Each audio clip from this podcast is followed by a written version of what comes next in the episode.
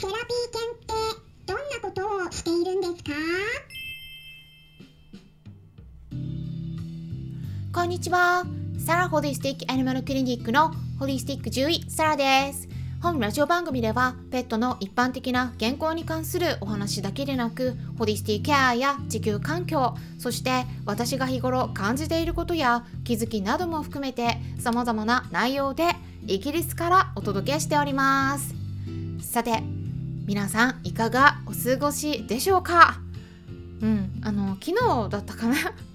クラブハウスで触れ合い活動であのセラピー犬に関するお話をするルームでスピーカーの一人として私の方も少しだけイギリスのセラピー犬の事情についてお話をさせてもらいました。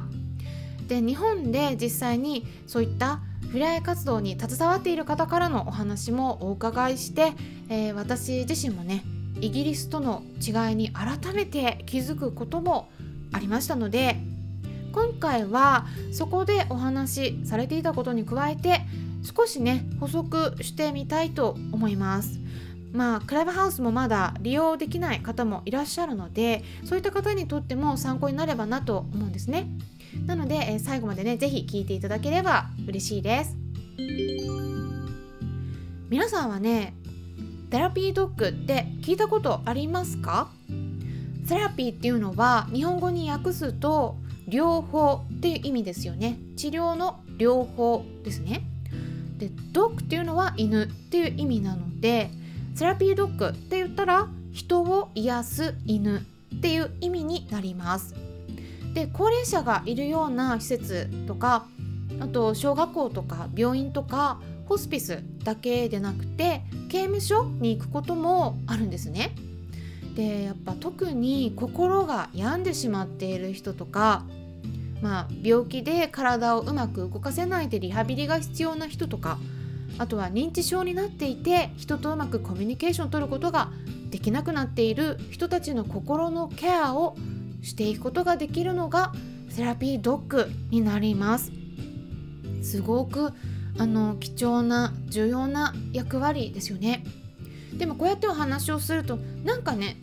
こう特殊な訓練を受けた犬のようなイメージがあるかもしれないんですけどこれね実は特に特別な訓練っていうのは必要ないんです、まあ、ただ基本的なしつけができていることが前提にはなるんですけども単純にそういった活動に適性があるかどうかその子が合ってるかどうかっていう視点で犬が選ばれていくのであの適性検査はねあるんだけれども、まあ、それに合格すれば皆さんが一緒に暮らしているワンちゃんもセラピードッグになれるかもしれないんですよ。セラピードッグの歴史を遡るとイギリスの看護師で教育者でもあったあの有名なナイチンゲールという方があの動物介在療法って日本語に訳すと言うんですけど英語で言うと Animal Assisted Therapy って言うんですね。でその頭文字を取って AAT と呼ばれるんですけれども動物介在療法っていうねちょっと難しい言葉になってきてしまうんですが説明するとねでそのアイデアをねそのナイチンゲールが持ってたって言われてるんですよ。遡ると。すごいですよね。だからすごい歴史が古いんです。で同じくイギリスで1976年にレスリー・スコット・オーディッシュと呼ばれるそういう人がねレスリーさんですね、うん、簡単に言うと。が Pets as Therapy っていう名前の団体を立ち上げたところから各地に広まってセラピードッグに関する考えが普及されたっていうふうに言われています。であの日本の場合はねアメリカからの方法が導入されてるんであのこれもしかしたら日本で言われてる歴史とちょっと違うかもしれないです。うん、であとは日本だと子供がいるような学校に犬を連れてった場合はまあ厳密にはセラピーではないのでセラピーっていう言葉を使うと誤解が生まれるから良くないよとか あの治療を連想させるような用語ですよねセラピーっていうのが。だからそういう言葉はねちょっとあんまり、うん、使わない方がいいとかねあのまあそういうようなねなんかいろんな意見があるみたいなんですね。でもねイギリスではセラピードッグっていう言葉を使うことに対してのそういうなんか規制みたいなそういうのは、まあ、ないんですよね、うん、ないと思うんです。私が調べた限りではね。で結局広く知られた言葉になっていてあの学校にね連れていくような場合でもセラピードッグっていうことで紹介されたりしています。でまあこの動物介在活動って言って、うん、これ英語で言うと Animal Assisted Activity っていうんですけどこれを略して AAA っていうんですがこれ日本でね言うんですけどもこれもですねこの AAA っていうのも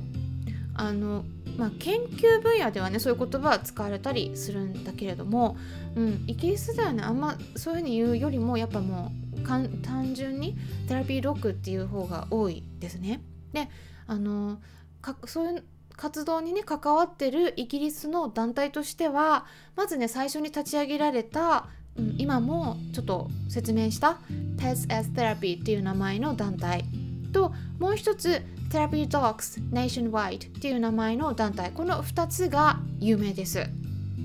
で、えーとね、詳しくね適正検査についてもお話ししていければと思うんですけれどもセラピー犬になるにはどうしたらいいかっていうとまずその適正試験に検査にあの受ける必要受けて合格する必要があるんですよね。でその流れはね日本と大体同じようになるんですけれどもだから最初から突然犬を連れて行けるわけではなくてまず飼い主さんの登録が必要になります。でイギリスの場合だとボランティアといっても団体の活動を維持していくのに資金が必要になるのでまず年間約12から19ポンドこれも団体でよって違うんですけどまあ日本円にすると大体ですね1800円から3000円くらいかかりますで、まあ、飼い主さんだけがねまずは、うん、何回か活動に携わっていくんですねだからワンちゃんは連れてかないででそうするとねあの飼い主さんも流れがなんとなく分かっていきますよね。であとは実際に一緒に暮らしているワンちゃんと一緒に適正検査を受ける必要があります。でまあイギリスの場合はね適正検査はあのいろんな場所で行われるんだけどあのカフェみたいなところでね行うこともあるんですね。で実際の現場でやっぱ騒がすようなところもあるのでだからそういうような場所で検査することでねあのちゃんと、うん、あの変な反応を見せないかとかね、うん、例えばこう触ってみたりとかあと小型犬とか抱っこできる場合は抱っこしてみたりとかしてえ肉球とか尻尾とか耳とかあのそういう場所も触ったり全身を触ってみて怒ったりとか過敏な反応を見せることがないかどうかとかっていうのをチェックしていきます。あとはあの実際にセラピードッグとして活動する時は必ず飼い主さんも一緒に行くので飼い主さん自身もチェックされるんですね。例えばそのワンちゃんに指示をした時にきちんと従うかどうかとかあとはリードのコントロールがちゃんとできるかどうかとか例えば犬が前に行き過ぎようとした時にちょっとリードを後ろに引っ張った時にすぐに止まってくれるかどうかとかまあとはイギリスならではになるかなと思うんですけどリードとかハーネスをねちょっと離してみて、うん、外して歩かせたりする場合もあります。まあ、イギリスはそういうのを外してね歩いたりすることも公園とかだと結構あのできる犬多いのでこの辺りはねあのそういうワンちゃんにとっても結構朝飯前かなっていう感じなんです。だからあの基本的なしつけができていることが前提になるんですけれどもあの落とす試験じゃないよって言われてるんですね。基本的なことができればあの簡単に受かりますよっていうふうには言われています。だからあとはその試験の時に、うん、わざとね物を近くで落としたりとかして大きな音を出して、うん、極端な反応がないかどうかとかっていうのもね見たり、うん、するんですけど意外にねあのダメなのが あの人が好きすぎて舐めまくるとか あのやっぱ衛生的に舐めさせるのが良くないっていう理由からねそういう舐める癖がある子はちょっと、うん、あんまり良くないって言われてるんですね。あのまあ、セラピードッグとしてはっていうことなのでそれ自体はすごくねあのいい、うん、特性だと思うんですけどね。あとはすぐに口に物を加えてしまう子とか、うん、それから人に前足をかける癖があるとかジャンプしちゃう子とかっていうのも不合格になりやすいって言われています。あとはワンちゃん自身が健康で清潔であることも条件になってますね。それから日本との大きな違いとしてはこれはクラブハウスでお話ししたんですけどイギリスにあるその2つの団体のうちその1つ、うん、最初に立ち上げられた Pets as Therapy っていう方ですねこちらがねちょっと厳格で生食を与えている犬は受け付けないよってことなんですね。うん、あとはねこちらだとワクチンも特に人にうつすタイプのレプトスピラ症これはワイル病って言われることもあるんですけどこのワクチンに関しては毎年打たないといけないっていうルールになってますね。うん、もう一つのね団体の方は生食を与えてても問題ないしうん、きちんと抗体検査を行って証明書を出すことができればワクチンのあの接種も3年おきでいいよっていう考えなのでここ両極端で違うんですけど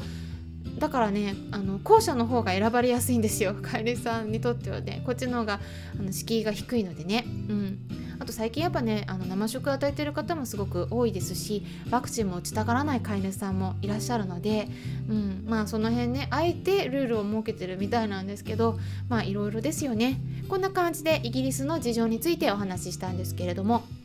ロックダウンがあるんでね、まあ、これが規制が緩和されたら私も、うん、そういう活動の現場でお手伝いができたらいいなと思っています。